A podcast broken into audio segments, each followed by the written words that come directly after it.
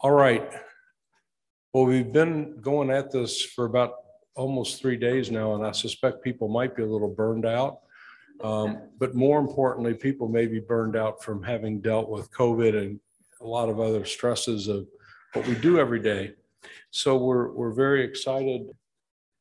Um, Nadine Kaslow is a, a psychiatrist from, uh, psychologist, sorry, from um, Emory. And she has um, done some wonderful uh, Zoom sessions, if you will, for a lot of us who have been struggling with the thought of burnout or burnout among our colleagues. And we thought it would be important kind of uh, for all of us to see and hear this uh, interaction. So we have a panel that's going to come up and uh, Nadine's going to take us through uh, some conversation about this and I'll keep the iPad on. So if you want to make comments, I'll interject that as we go. So Nadine, welcome.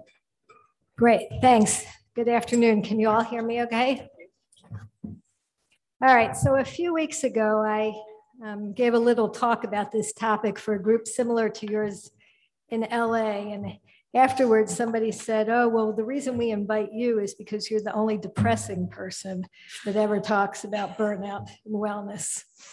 Um, and I think really what they meant is that I'm not maybe as upbeat as other people are because I've been on the front lines and I have a sense of how challenging this really has been for everybody. So we're going to have a panel to talk about this today of people who have been on the front lines, and they're going to join me in this conversation. Some of you may have um, listened in about a year or a year and a half ago when we did this with um, on a Zoom call um, where we had a similar group of uh, very senior uh, ID people uh, talking about their experience. And one of the things that I'll always remember from that was that um, we had to have a practice session. Why do we have to have a practice session? So that people could practice talking about their feelings in public. So this group did not have a practice section. So hopefully they'll be able to talk about their feelings in public. Um, I have nothing to disclose, and, uh, no financial conflicts to disclose. Um, and so hopefully what you'll get after this is a sense of how you can better take care of yourselves, uh, avoid burnout and be resilient, and also a little bit better sense of what our organizations can do to mitigate against uh, burnout. So why are we talking about this now? Well, just a show of hands, how many of you have felt burned out in the past two years? Raise your hand. Okay, that's the why now. Um, I mean, COVID has been really intense. We've had all the social injustice issues, and everything else is just mounted as well. So, we're going to talk a little bit about burnout, about resilience and wellness, what you can do at the individual level, what our organizations can do as well. So I think we all know that burnout has um, multiple sort of components to it, symptoms of it, and we all experience it differently. So I'm going to turn to our panel now and ask first that you each introduce yourselves. And as you introduce yourself, if you could share a little bit about how you know when you or somebody else is burned out. So why don't we start here with you, Jill? Introduce yourself and let us know how you know when you're burned out. Hey everyone, um, I'm Jill Blumenthal. I use she, her pronouns. Uh, I'm at UCSD. I'm an infectious diseases provider there, also an associate professor um, in the Department of Medicine. Oh, this is a good question. And I was nervous you were going to start with me. Um, I actually, for me, I know it's happening because I actually make um, I do something with my hand. I I do, you know, I, I do the um, I'm rubbing my eyes together and I realize that I'm just so exhausted. Um, and I realize I've been doing it more and more in the last few years because it makes me think of another provider who trained me. And I knew when she was sort of feeling like there's just so much going on, she was doing it. Now I'm doing it too. Um, and, you know, I, I think I, I noticed that for different people, they have different, um, you know, physical expression of their, of their burnout.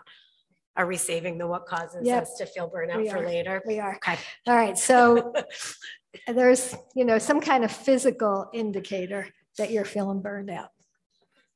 Hi, everyone. My name is Lisa Navracruz. I am a family doc and I practice at Neighborhood uh, Family Practice, which is a community health center in Cleveland, Ohio. Um, I know I always said residency taught me that when I'm really tired and burnt out, I cry. Like I'm not a normal crier, but like there was a whole time someone offered me pretzels and I burst into tears.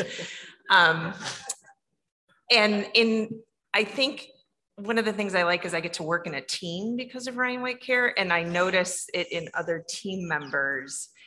And like one of my case manager will like just stop talking to people sometimes, and that's when I know we need to surround her a little more. Okay, so you cry, somebody else stops talking to people. I want to share a little bit of something I heard about crying. So when I was really early in my career, one of my bosses at the time told me that I should never look like I was going to cry or cry in the workplace. And I bet I'm not the only person in the room that got that message either explicitly or implicitly. And so I actually um, bought that message and didn't look like I was going to cry and didn't cry. Um, and really until I was president of the American Psychological Association. And I went to introduce uh, Representative John Lewis, who I was giving a presidential citation to. And I credited him as being my mentor in advocacy. And when I started to talk about that and what that had meant to me in my life and my career, I got choked up. And I went to stop myself. And Representative Lewis stood up and said, No, no, Nadine. Those tears are tears of courage and passion. You cannot be effective in the world without those tears as the energy behind your advocacy. So, in honor of John Lewis, go cry. go for it, Michelle. Great, thank you. Um, and thanks to everyone for staying. You all are the real champions. You're here at the end. Um, so my name is Michelle Ogle and I'm complicated. Um, I'm an assistant professor of pediatrics at Einstein College in the Bronx. And I am still very much involved in my Ryan White program in North Carolina. I'm still running that program, so I'm complicated. Um, so how do I know when I'm burned out? I have two things for myself. One is when I wake up tired. I don't normally wake up tired. Even if I don't get a lot of sleep, I'm pretty wound up in my personality anyway. But when I wake up and I'm really tired, I know that I need a break. Um, and the second indication for me is when, and anybody who knows, we're all here, we all love our patients, right? I love my kids. But when they're sitting there talking to me and I'm going, I don't really even care um, what you're saying to me right now, because I don't want to hear it. Then I know I need a break. I'm burned out. Those are my two, my two indications. Okay, thanks. So that's the real apathy that they talk about a lot with burnout. We keep hearing about the physical signs here. All right. I get to follow complicated. I'm- I'm not so complicated. My name's Amy Davis. It's nice to see you all and thanks for all y'all do. Um, I'm a family physician in Western Colorado in Grand Junction and I um, have been caring for people living with HIV for 23 years. Um, I do that half-time and I teach family practice residents. So this is a, a topic that's near and dear to my heart because of you know, feeling for younger practitioners, something that I don't, I think it took a little longer. And I don't, it'll be interesting to hear what other people's experiences have been. I, I think I know when I'm burnt out when there's a, an irritability that's like your fingernails on the chalkboard. Um, and even more important and more disturbing is when I lose my curiosity for my patients. I think I love listening to narrative and talking to people and hearing them share their stories. And when I don't want to hear them or I feel like I can't listen to another story, I think that's a that's a, a sign. Absolutely. So we're we're increasingly, as we go down the line, hearing about how it doesn't just affect us and what we show, but also how it affects the care we provide. Yeah, so I'm Mike Saag, and um, I've been here for the last two and a half days with all of you. What, when I know I'm burned out is um, I get frustrated, irritable, and uh, I usually take it out on my social media passwords. And I start creating strings of expletives uh, in my passwords. So that's when I know that I'm in trouble. You were burned out earlier today when I asked if we were having lunch together and you told me, no, you were too and burned I- out. and then I can't remember what they were, so they have to, it's a mess. All right, but again, we're getting that kind of irritable, sort of not really having control of things we would normally have control over. Thanks a lot to all of you for sharing. I guess what I would add for myself is that I don't feel like I have much of a sense of purpose in my life. That there's a sense that I'm just going through the motions, but I, nothing really feels very meaningful to me. So we're going to start down with you, Mike. So um, what causes you to feel burned out? And now try to be serious for like one minute. Good luck with that. Well, I think it's a combination of things. Uh, The way I'd liken it is, um, I think all of us have an emotional shock absorber, at least I do.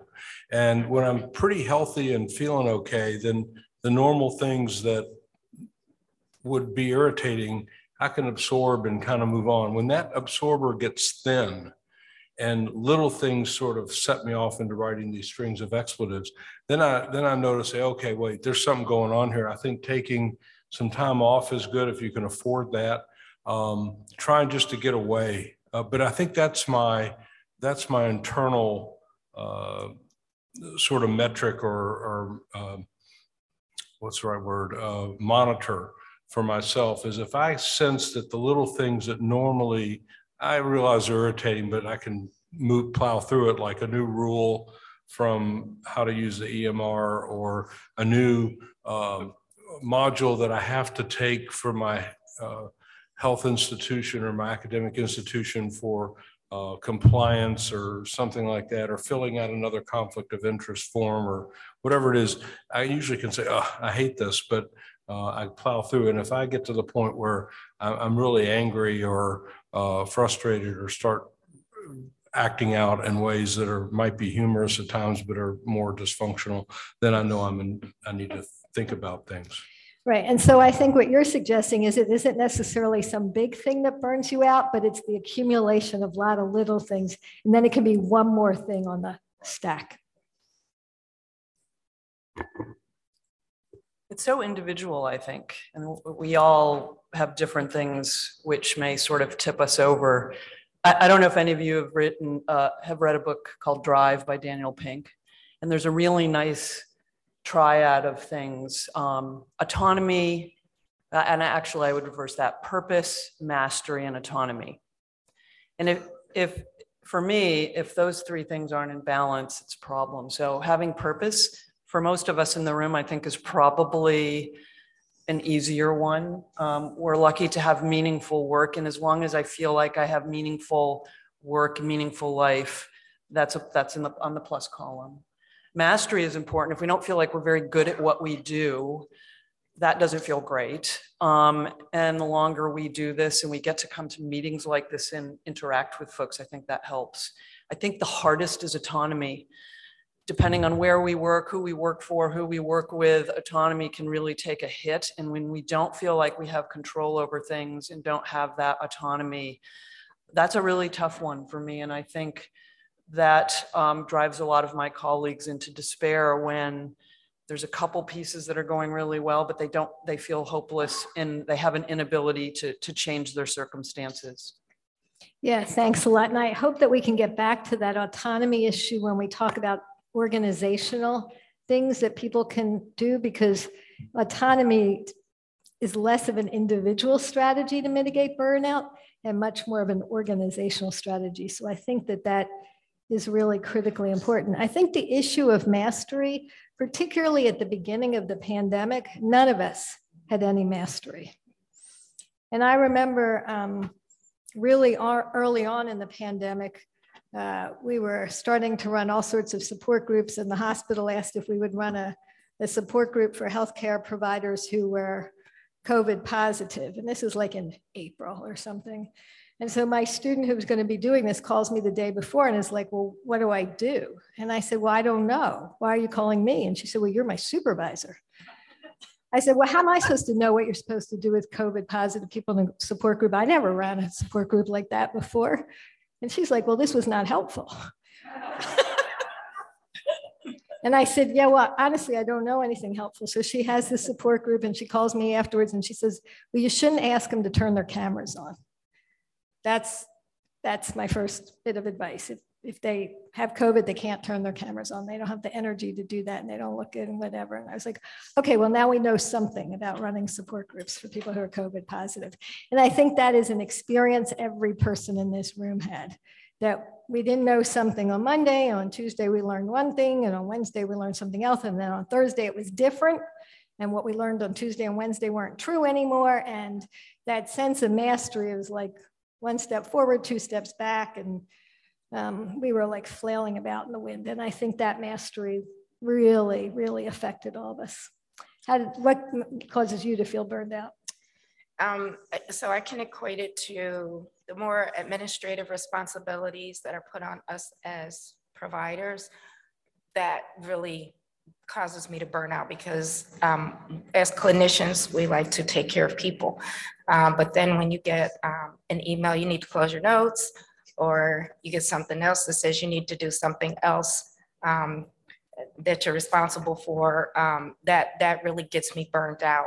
But I'm going to add something, Mike. I'm going to embarrass you because you're not going to remember this.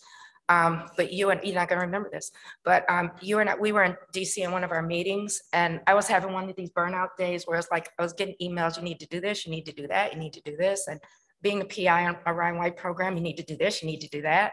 And I started like complaining to you. I was just like, I don't know why I'm doing this. Is such a bad choice.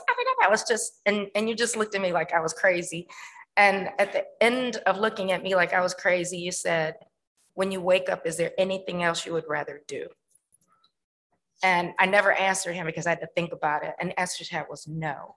So whenever, so I, I recall that moment. So whenever I start feeling like I'm overwhelmed with a lot of administrative things, a lot of things that I have to do that are my responsibility, I center myself back. Is there anything else I would rather do? Well, and that's really great. And that gets back to that See, purpose. you don't remember that. I, I thought I answered you back by going, I don't, maybe that's what I was thinking inside. But you are getting us back to that sense of purpose and what our values, what our values really are. And not surprisingly, for any of you who work in health systems, you would not be surprised to know that one of the biggest predictors of burnout is a JCAHO site visit. Ah. So Lisa. this is the, the downside of going the other way. I mean, I, I do completely agree. It's the administrative stuff. Like I, I, I don't mind doing the harder work for a patient. But when someone who I feel like they sit in front of a computer all the time and then are mad that I'm not seeing my email right away, like because I'm in the EMR and it, you can't be in both at the same time, um, that gets me.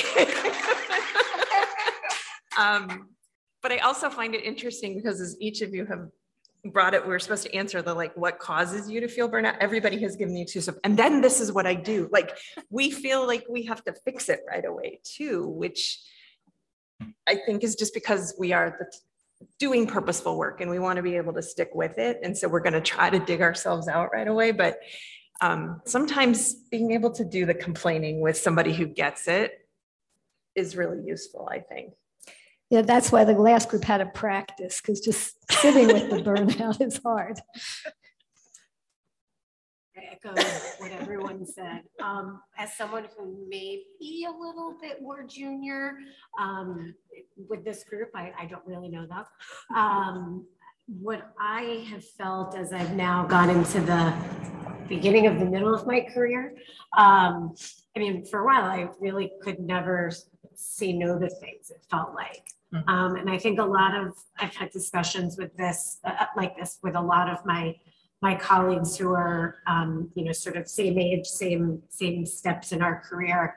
Um, it often ends up being a lot of cis women who feel this way, um, but sort of that having to say yes to things, whether we want to or not, the feeling that we're not, you know, pitching in when we should be. Um, and now, as I've sort of entered maybe a newer phase, I, I feel like I can say no to some things, but then that comes along with the guilt of saying no. Um, and I think those constant, you know, exercises and fights in my brain of what do I want to do can, yeah, can, can really burn me out and exhaust me. Oh, again? Oh. So she's newer in her career, so she has to learn how to turn her mic on. Did anyone hear that? Thanks. I guess the one thing I would add is when I'm truly not doing anything to take care of myself. When I'm when I'm just not doing anything. I don't mean not taking a vacation, but I mean like nothing. And that will add to it, and that will add to it pretty quickly. I had a situation during the pandemic, relatively early during the pandemic, when I um, was, uh, I take Zoom ballet. I was a professional ballet dancer, and so I was doing Zoom ballet. And so I was in my office doing a, an advanced Zoom ballet class in my office, you know, trying not to kick the bookshelves, not to kick the desk, not to do this. And there's obviously an emergency. And my cell phone starts going, and my texts start going, and I can see my emails popping up and dinging. And so I decide, well, obviously there's a crisis. I need to handle this. And so I am handling a crisis while the ballet teacher is teaching and the music's playing and I'm doing ballet. and I was like, you know, if I was in a ballet class, like a regular one, my purse would be over there with my cell phone. I wouldn't hear it. It would be on vibrate. And I wouldn't be, whatever this crisis was, either someone else would take care of it or it would wait or whatever, but somehow the blurring of the boundaries, whether you teleworked or you just did all this stuff on Zoom or whatever it was, made it harder to take care of ourselves. So I would add that one. All right, does everybody know what secondary traumatization is? Everybody know what that is, or do we need a definition before we have a question? Definition. All right, so secondary traumatization is essentially you bear witness to somebody else's story, and then you feel the effects of their story. Somebody tells you about the horrific things that happened in their lives. You are part of a, a code gone awry. Um, something happens out there and it traumatizes you. The other person's trauma traumatizes you. That's secondary traumatization. So I'm going to open this to any order now. Um, for anyone to talk a little bit about their experiences of secondary traumatization and how you've sort of dealt with that. That question is traumatizing. That question is traumatizing, which is understandable. I'm sorry. I have office hours after this. Um. I- I'll just, I'll start off and say, so I primarily, I take care of adolescents and young adults living with HIV and those not. And then my work, I do gender affirming care for young people living with HIV and those are at risk. And majority of my practice are people of color in the Bronx. And the transgender girls, when they tell their stories, um, how they're rejected, how they were kicked out of their home, how their family doesn't love them. Um, I think those are the stories collectively that that I carry um, because they're kids, and so that secondary traumatization with those kids um, ha- have caused me to do something um, with them. And what I do to deal with that is I tell them, you know, how much I care about them. I love them. I'm here to make them the people they want to be. But then what I tell them is, you can't go AWOL on me. You can't not show up for an appointment and not answer calls because then I think you're dead. So that secondary trauma has caused me to kind of put something back on them um, to let them know if I don't hear from you, then that's that's affecting and traumatizing me. That, thank you for that honesty. And um, you sort of become a mom or a dad or a parent to them. a mom and a dad and a parent to them. And um, yeah, you love them and and it's going to stress you out more. And that's really a lovely story.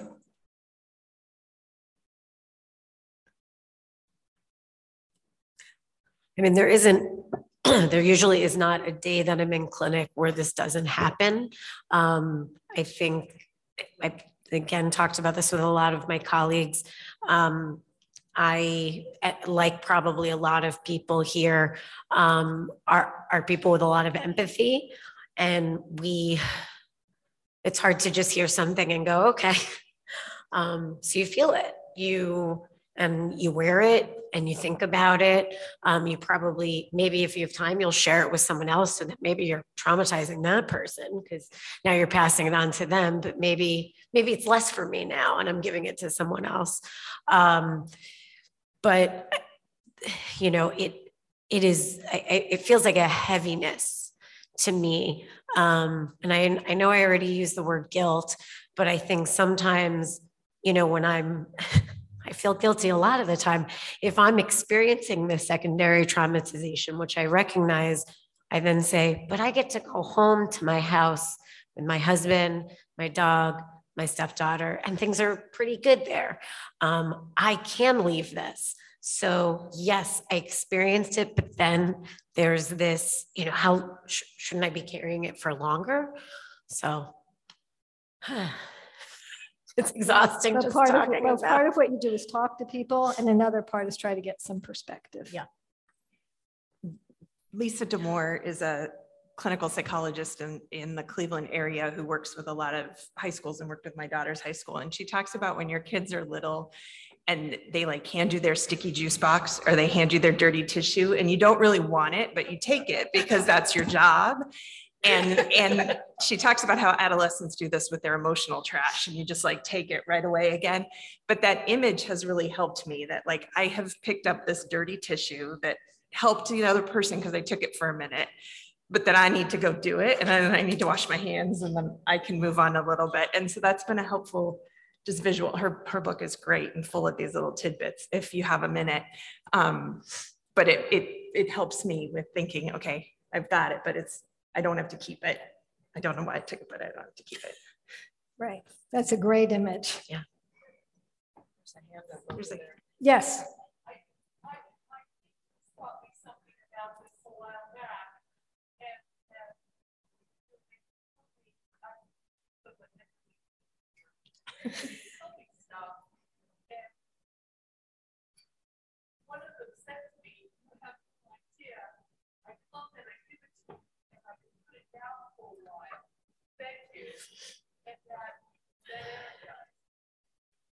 So that, that's really what, what she said is that she could, The microphone. yep, Oh, yeah. Yep. So, yeah, so what, what she just said, and I'll do my best to paraphrase, is that, and then we'll have people come to the mic after this, is that, um, is that people come and they share their stories, that you're the empathy queen, and that's one of your patients shared, that just having them being able to come and have you listen and have it stay there is what really mattered. And I think that, that the piece of that that's really important is that it can stay in the space but it doesn't have to stay inside of you. Mhm. It doesn't have to stay sticky on your hands. Um, well, and, and, and actually, I think that's, um, you know, part of what matters. And you said talk to people. I once had a teacher who talked about having a cuddle group. And that's sort of the group of people that you can turn to to talk to about that. And so that it doesn't come inside, you have people that you can share it with. So, so that while you hold it, you're holding it outside. Yeah, that's great. All right. So personal strategies and what you do to take care of yourselves. Now, one of the things that I'm going to say up front that's really important is what we each do is different. What works for each one of us is different. There is no best way, right way. Oh, you feel burned out. If you did this thing, that would work. I think probably we've all had that experience of being burned out and people say, did you try this? Did you try that? Did you try this? And basically that's what they do. And nine times out of 10, what they do is not going to work for us. So I think what's most helpful is to think about what's worked for you in the past, what you like to do, what um, fits into your lifestyle based on what's going on. And I don't want you to feel like whatever strategies you're hearing about today, these are the right strategies or the best strategies. We just want to get an array of strategies. So um, let's see. Michelle, you can go first. What personal strategies do you use to mitigate burnout and foster your resilience and well-being? Um, I run um, at least three times a week, at least two and a half miles, no matter what. Um, I use that time to reflect on a lot of things and also to take off of me some of the stuff that I've taken on that day or parts that week. I also like to read. Um, I like to read, okay, I- we're all friends, right? I like to read trashy novels, um, drug, sex, and violence in it. That works for me. Um, and then, and I also get to play with my dog. So I get to escape. And those are the ways that I, I escape from, from what I'm dealing with. All right. So how many runners do we have in the room? How many readers? How many dog people? Yes. All right. We got three winners here. Who wants to go next? So I think I, like a lot of people, I have short-term things and long-term things. Because there's the day-to-day grind and then there's sort of when you feel like you're just stale.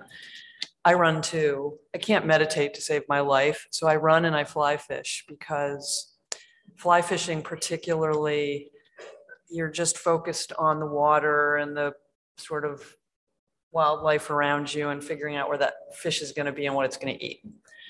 Um, so those are short-term things though. And I think from a long-term point of view, which helps us do the marathon instead of just the sprint, there's been a pattern for me of reinventing myself and finding something new that catches my fancy. And I, and I mean this both professionally and personally, but professionally, finding something that sort of ignites my curiosity, my interest, helps with that purpose piece, but is also fun.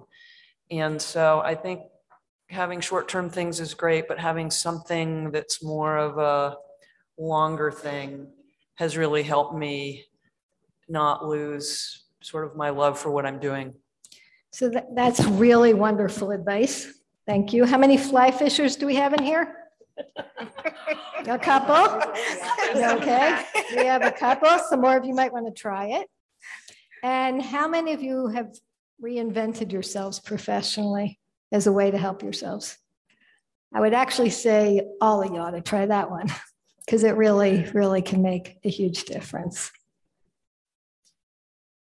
I, I've never been really good at finding those shorter term things. Like people suggest things and I'm not one who's really latched on, but I think what I do, even it's not as erudite as reading trashy. Now I watch trashy shows. Like I still watch General Hospital on repeat every night because it's routine in my day and I don't have to really think while I watch it. And it's been the same since I was in high school. So it's, it's kind of like a security blanket, I think. Um, Longer term, honestly, like I'm so glad we're back in person. Things like this are really good for me. I called this particular conference my Island of Misfit Toys conference because we're not all quite primary care. I'm family medicine and we're not all quite primary care. We're not all quite ID, but for a week, everybody gets it. Everybody understands what we're going through. We have the same kinds of patients. We have the same kinds of stressors. And I feel like I'm not alone as much in the work by checking in with other people like this. That's great. So how many of you watch trashy TV? Yeah, That one is a very popular one. And what's interesting is before the pandemic, no one admitted to that one. That was like a closeted self-care strategy. That one has clearly made it to the public. Um, and, um, and then connecting with people in person. And I would suspect that's true for lots of people as well. Speaking of trashy TV, anybody watch P Valley?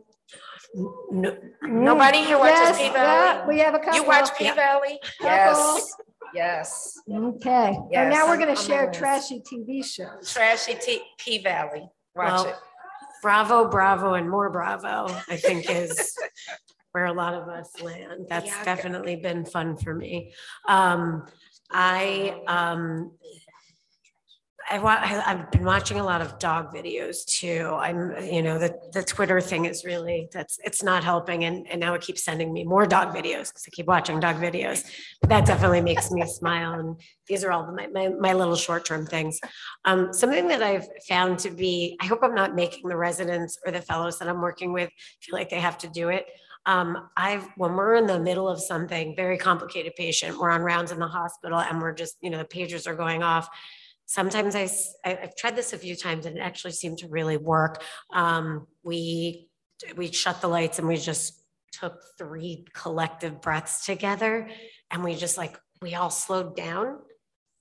And I said, are we ready to get back to it again? And, and that really seemed to be very useful. And it's something I'd like to try to do more, obviously not long-term, more short-term in that moment. And, you know, somebody mentioned they don't um, meditate, and probably there are meditators in here, and there's the I don't meditate in here group. Um, And those are fine. Um, I, I have seen increasingly um, services that meditate at the beginning of rounds, at the end of rounds, or in the middle of rounds. And somehow when a service line does it together, like for seven minutes, somehow everybody can meditate. But when people do it alone, many people can't. And when they see the impact on the whole team, um, a lot of people can do it. So if your service is stressed out, if you have time for three breaths, take them. If you have a time for seven minutes, I would say that, take that too. Um, yeah, I So- know, I didn't forget you. Yeah, well, um, just for me, um, I, I make very poor attempts at humor and short term and long term, I play golf, which is, uh, isolation like fly fishing, except um, it creates more frustration than I could ever find at work. So I feel better when I go back to work, especially when I, I had to pay for that round of golf and lost seven balls in the process at two dollars and fifty cents each. So I feel good when I will go back to work after that. Um, I, I, we're getting a lot of comments from the audience. I think I might share some of this, okay? Um, the, one, one series of things is the onus of burnout. Um, sometimes feel like it's placed on the healthcare provider, but it's not so much on the system. And the Whi- Which system, is where we're going to go with the organizational part in a few minutes. yeah, okay. Yes, agree. Thank Um, you. We'll get there in a second. And then um, there's a lot about the EMR and that causing problems and, um, and seeing staff around us who are burning out sort of is dysphoric uh, because we might be doing okay, but then we see them struggling and then maybe that's kind of a secondary trauma of sorts. And you want to do something, but you don't want to overstep boundaries. And um, so I think having formal um, sessions, lack of a better word, where the staff can just be themselves can be helpful.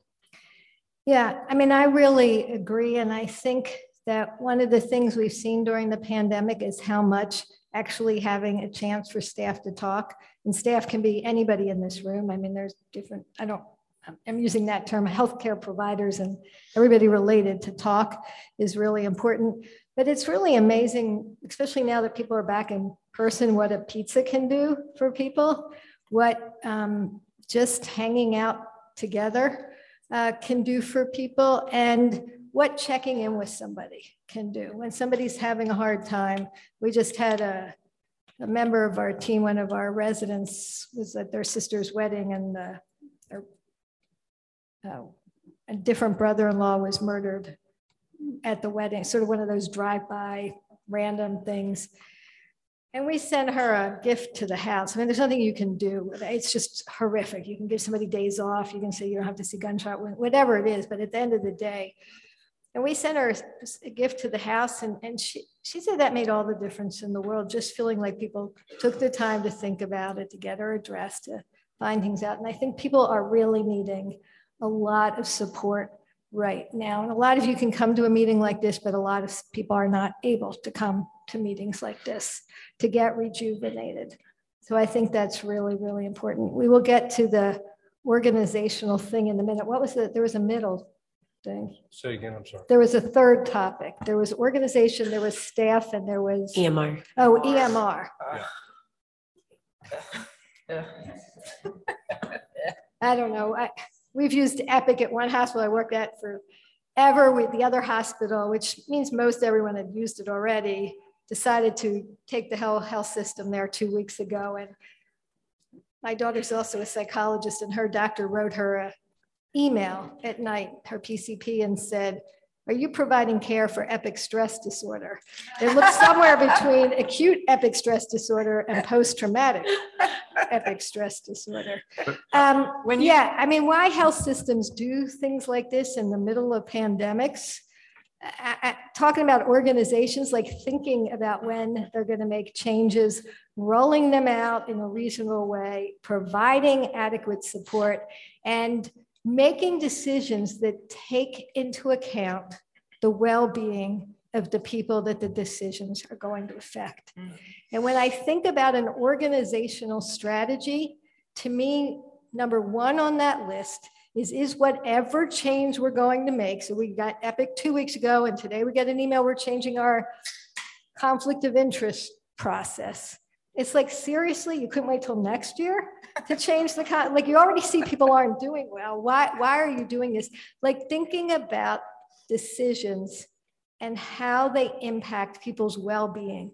Most decisions are made based on how they impact money, how they are for the people making them.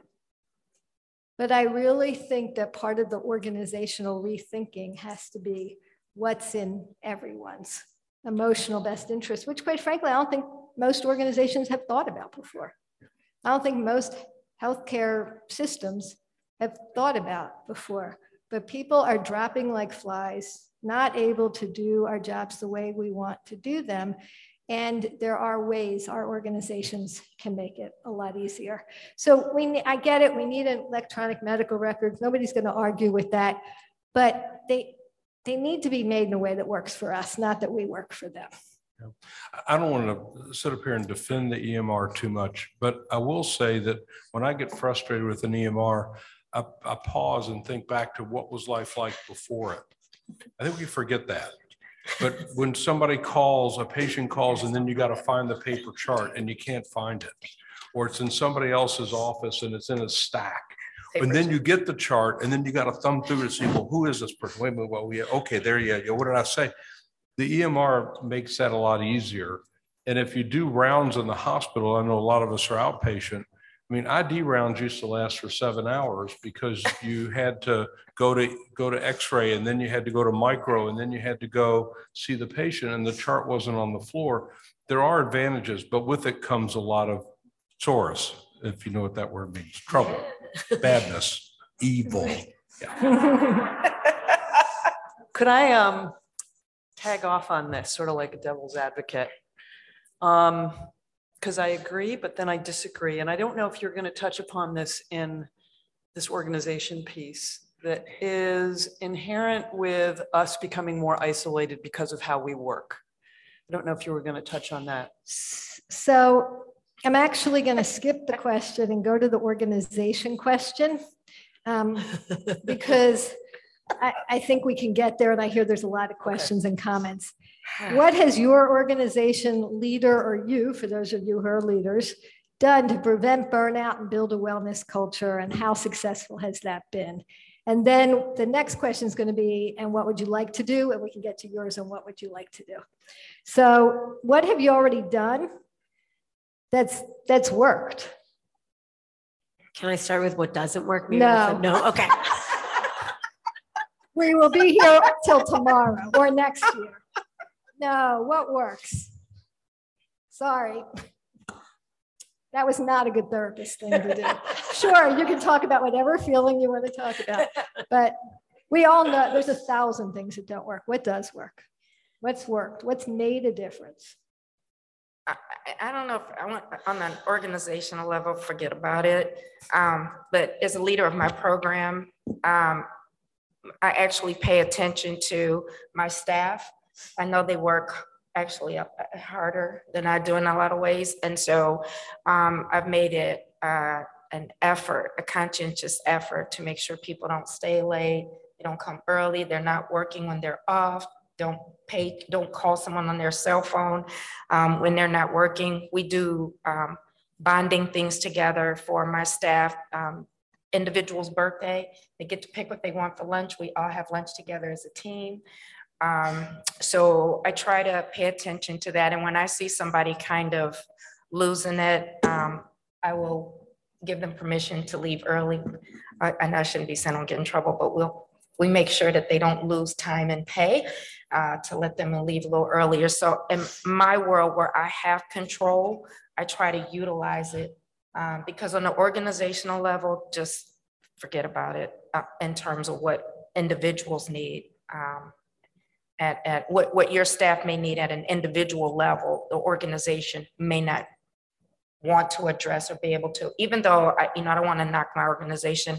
Einstein, uh, the Montefiore Hospital, they do a lot of wellness things for people. They have all kinds of exercise classes. They have a lot of things for people, but on an individual level, um, that personal touch from us to our staff, I think means a lot more and helps them. Okay, so that is fabulous advice that it may have to be done at a certain level and that a personal touch is really critical, can make a difference. What else? I wonder if Amy has the same um, opinion. I'm at a small community health center. And so I think we only have family medicine folks, NPs and docs um, in the provider roles. And so there is a strong culture in our organization. It's not necessarily a wellness culture, but it is a belonging culture. And so it's something to build off of. I don't know if you have the same sense being in a residency program, but I do think the reason I'm there is because I can't do the big hospital systems without competing goals very well. It just doesn't work for me. So, so I think the advice from that is the extent to which you can have a belonging a belonging and Con- culture. I don't con- know if culture. It's similar. in your I, I would agree, and it, it, if I can save some of this for the what would we like to see, but I, I think having a sense of common mission, common goal and a solidarity really helps. In, a- in the small piece that's our residency program, we have faculty meetings, we talk about sort of joys and losses. Um, and so we can do that together. And my colleagues who are more isolated in private practice, maybe in smaller practices, don't necessarily have that. And then there's a schism between ambulists and hospitalists. We, I'm like old enough to remember paper charts and sitting at a Yeah. desk and talking about my patient and saying, so what do you think to the neurologist? And oh, by the way, how's your kid? And they just graduated. Oh, and wasn't that cool? Or are you going to have a grandkid? And so we had connections and relationship that added to that sort of solidarity. And there is a continued isolation that I think has occurred with more electronic records, more specialization, ambulance hospitalists. And in the sort of looping back around to uh, your statement, Lisa, I feel really fortunate in a residency program because we do have in our small part of the world that um, camaraderie, that mission to sort of help and teach residents, but also to um, advocate for each other and our professional um, interests. So there's a built-in mentorship and um, advocacy for our narratives. So our- our, Go ahead. Mike, Please, please. Okay. Um, so our clinic has a morning huddle every morning, which I can't always attend, but it always starts with uh, kudos, which has been, it started during the, the pandemic. Well, these meetings started during the pandemic. We weren't doing them. Um, and it really is nice to hear what other people are doing, things that they've done to go, you know, above and beyond, or just something that um, someone was really grateful for. And I think hearing those things can kind of, you know, can start you off on the right foot uh, on a particular day. Um, I, I was just thinking so much about what you were saying for the isolation piece and, you know, and so this isn't what, what has done well. It's gonna say the bad things again. Just kidding. Well, I'm, I'm trying, I'm gonna try to reframe it. So when I think about this. Um, I, maybe I can't reframe it yet. Um, I I do think, okay. I think when we're with, um, you know, when we're with trainees, when we're with uh, people who are newer to this, and I know I'm still part of that group, I think doing the, this, I'm thinking about this when I'm in the hospital. Oh, well, we'll just look at the X-ray and we'll just leave it here. Well, why don't we go talk to the radiologists and see what they're what they're seeing that, you know, is so interesting here. Why don't we go find Team Six? I think they're on the ninth floor. Let's go talk to them. Um, and I think sometimes it's a well, that's going to take more time. Um, well, it's going to help you get to know other people. They're going to put, you know, a face to a name. So I think trying to go go backwards a little bit, saying we don't need to just secure chat someone and give them the recommendations. Let's do this face to face. And it's something that I really um, try to instill in the in the trainees and others that I'm working with. Great, thanks. So our institution's done something that's a little corny and I didn't like it at first, but I actually see it working.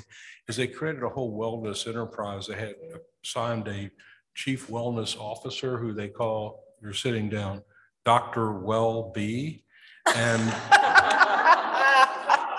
I'm not kidding. And, um, and, but, but it actually, over time, because it's been consistent and it's been frequent messaging and there actually is, you can send in complaints about some of which I see here that the audience is like, how many, how much time do you have per patient? And that has been sped up ironically by the EMR because you can, they, they force you to do, they can track things, which is a little concerning. But actually that it, it's been implemented, there's been changes because of this advocate in the upper level administration that makes a difference. I also think back to, a lot of you are gray hair like me, but you remember um, there was a different kind of burnout in the early days of AIDS where the burnout was from losing patients, lots of them, Mhm. mostly our age. And the way we dealt with that was by group discussions, but also a lot of events with the clinic staff for bonding and for learning about each other a little more. Um, uh, not just, uh, sometimes it was picnics, sometimes it was games, like literally we had like an Olympics uh, that, that we all competed in and um, uh, we had to, uh, I got injured and uh, that was no fun. Um, and, and, but those types of things that kind of help carry us through. So there are, I guess the take home point is formal leader, leadership creating formal venues, formal ways through things actually work. And it's the frequency, the consistency of messaging, and above all, responsiveness where you can uh, about making changes when complaints come in. Thanks. So I went, I'm sure it's not lost on any of you that they had way more to say about what they personally did than what went well organizationally. And I think this is essentially why we still have so much burnout. Because I actually think that if we had way more to say organizationally, we wouldn't have this panel. Um, so what would you like your organization or leader yourself to do to make a difference? Now, I'm going to let you go first since you've been like chomping at the bit. I just want to, the, the, you know, there's a free ice cream day. I don't like those at all. First of all, I can't eat ice cream, so it doesn't help me. No, but it's this, you know, we're, we appreciate you so much. Here is your ice cream.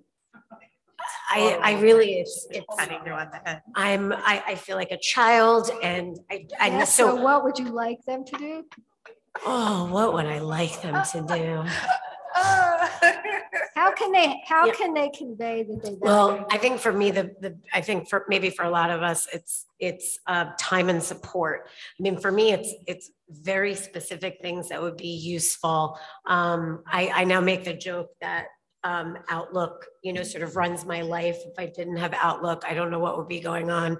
And so I think, I mean, this isn't, a- this isn't for wellness, so, you know what? Let me pass to someone So you want to, do you want to talk about the issue of autonomy? Yeah, and that's, Anybody? that, I would really like it, and I know it's hard to do institutionally, but I would like to see more trust in the people who are doing the work. Mm-hmm. I'd like, I would.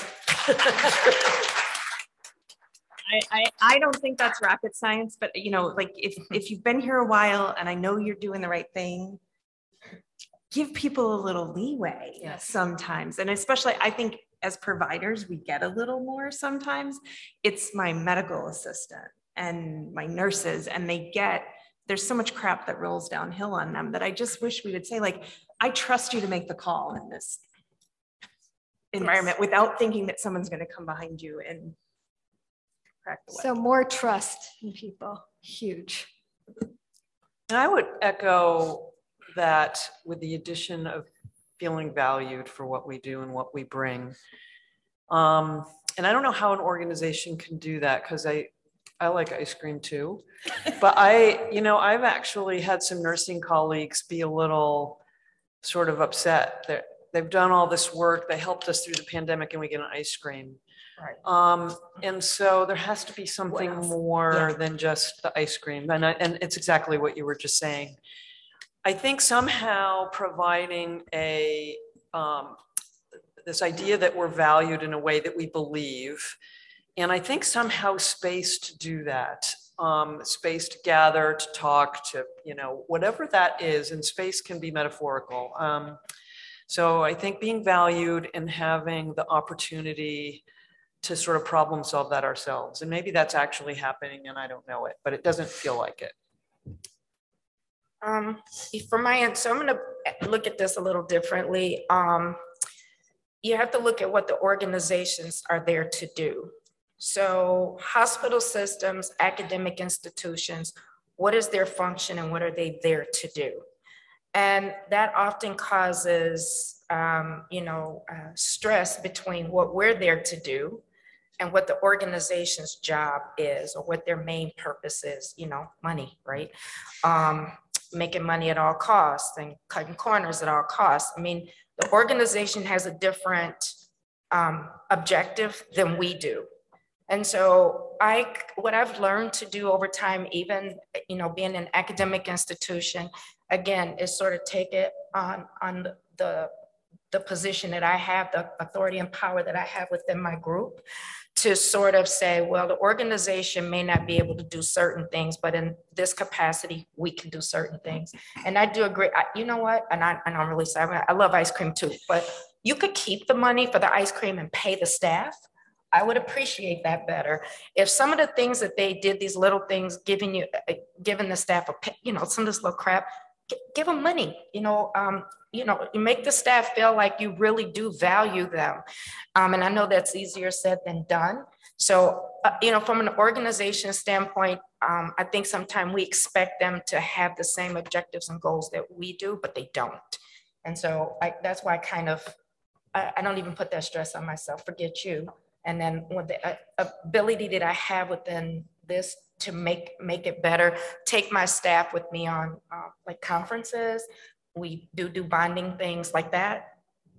You know, that, that, that's, that's why I don't put everything on the organization because our objectives and goals are different. Thanks. Well, I, I think there's a theme that's emerging. um, That one is to be aware and to recognize the second of- in yourself and the people around you. I look for a little bit more alignment between wh- whoever they are, the management or wherever, and, and us on the ground. And um, I, I, thi- I would say our goals are the same. That's excellence in patient care, but our focus is different by definition because somebody has to watch the bottom line and the money.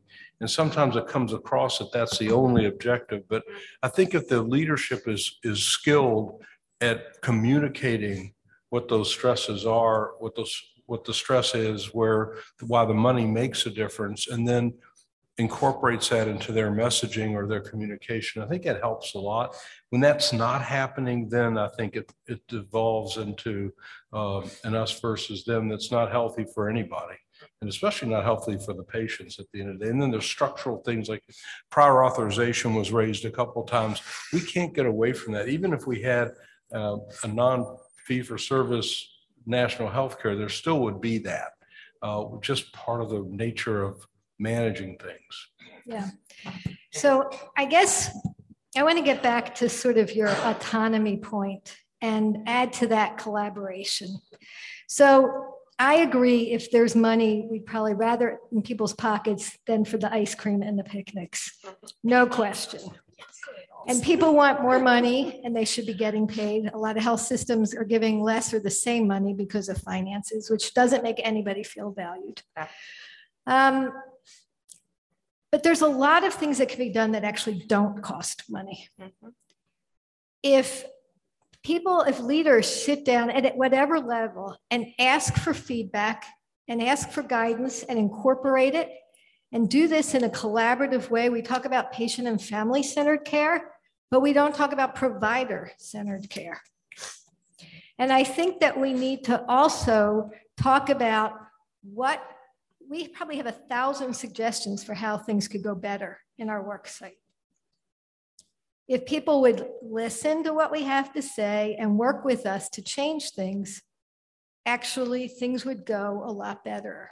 We would be a lot happier. I think it, we're just, we're human. We want to feel like valued. Part of being valued is being heard.